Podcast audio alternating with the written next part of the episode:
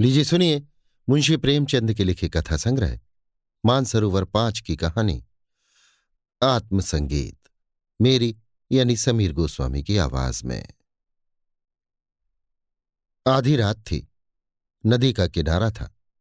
आकाश के तारे स्थिर थे और नदी में उनका प्रतिबिंब लहरों के साथ चंचल, एक स्वर्गीय संगीत की मनोहर और जीवनदायिनी प्राण पोषणी ध्वनिया इस निस्तब्ध और तमोमय दृश्य पर इस प्रकार छा रही थी, जैसे हृदय पर आशाएँ छाई रहती हैं या मुखमंडल पर शोक।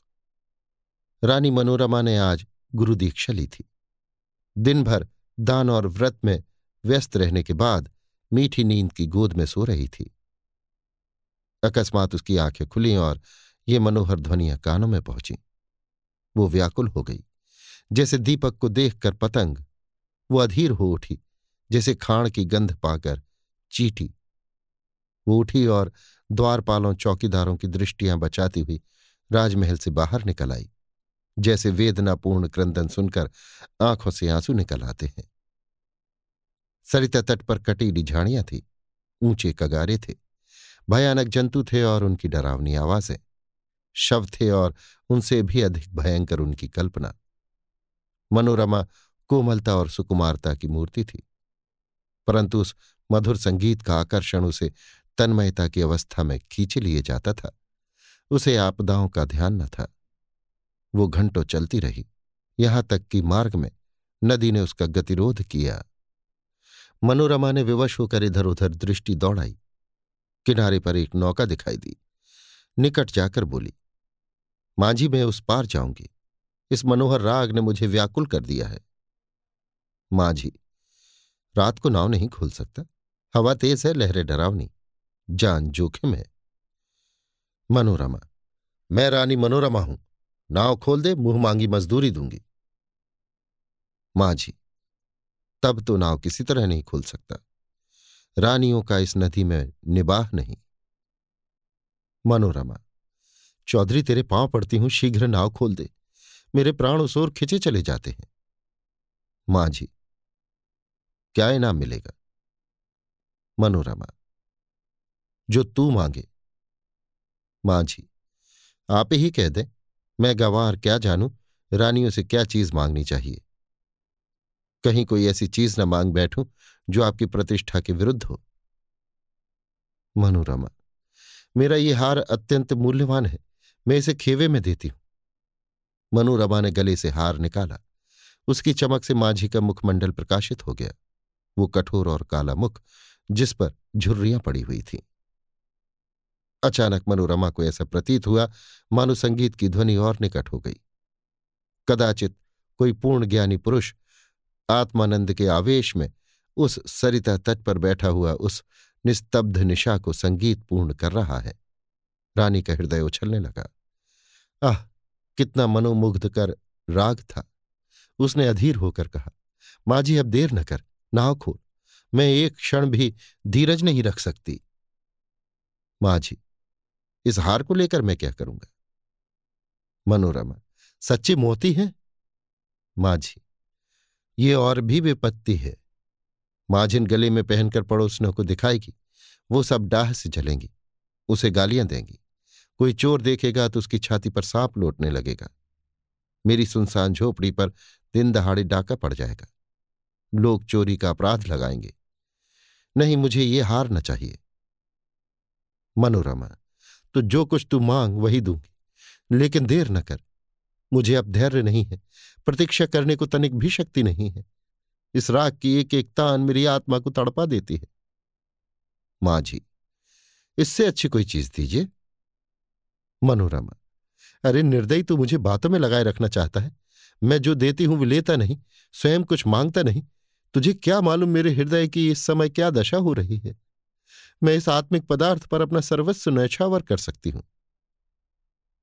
माँ जी, और क्या दीजिएगा? मनोरमा, मेरे पास इससे बहुमूल्य और कोई वस्तु नहीं है। लेकिन तू अभी नाव खोल दे तो प्रतिज्ञा करती हूँ कि तुझे अपना महल दे दूँगी। जिसे देखने के लिए कदाचित तू भी कभी गया हो। विशुद्ध श्वेत पत्थर से बना है। भारत में इसकी तुलना नहीं। अब एक क्षण को भी देर न कर। माझी, हंसकर, उस महल में रहकर मुझे क्या आनंद मिलेगा? उल्टे मेरे भाई बंधु शत्रु हो जाएँगे। इस नौका पर अंधेरी रात में भी मुझे भय नहीं लगता। आंधी चलती रहती है और मैं इस पर पड़ा रहता हूँ। किंतु वो महल तो दिन ही में फाड़ खाएगा। मेरे घर के आदमी तो उसके एक कोने में समा जाएँगे।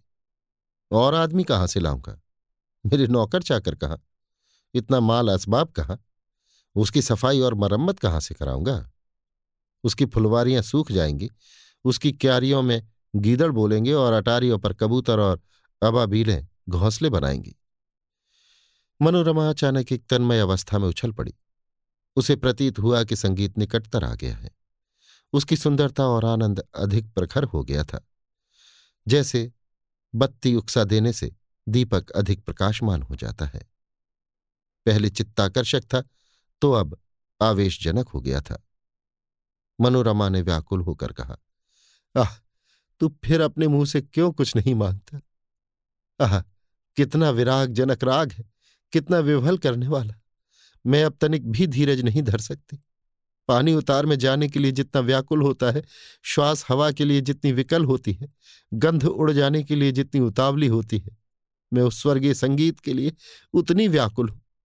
इस संगीत में कोयल किसी मस्ती है, पपीहे किसी वेदना है, श्यामा किसी वेहौलता है, इसमें झरनों का सा ज़ोर है और आंधी कैसा बल। इसमें वो सब कुछ है जिससे विवेकाग्नि प्रज्वलित, जिससे आत्मा समाहित होती है और अंतकरण पवित्र होता है। माझी अब एक क्षण का विलंब मेरे लिए मृत्यु की यंत्रणा है। शीघ्र नौका खोल। जिस सुमन की ये सुगंधि है, जिस दीपक की ये दीप्ति है, उस तक मुझे पहुँचा दे। मैं देख नहीं सकती, इस संगीत का रचेता कहीं निकट ही बैठा हुआ है। बहुत निकट।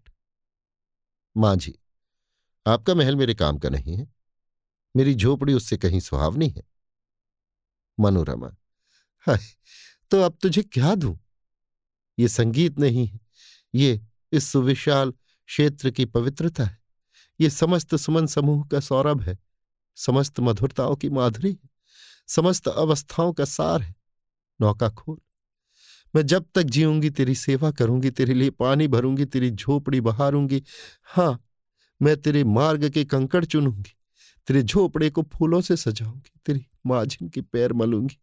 प्यारे माँ जी, यदि मेरे पास सौ जाने होती तो मैं संगीत के लिए अर्पण करती।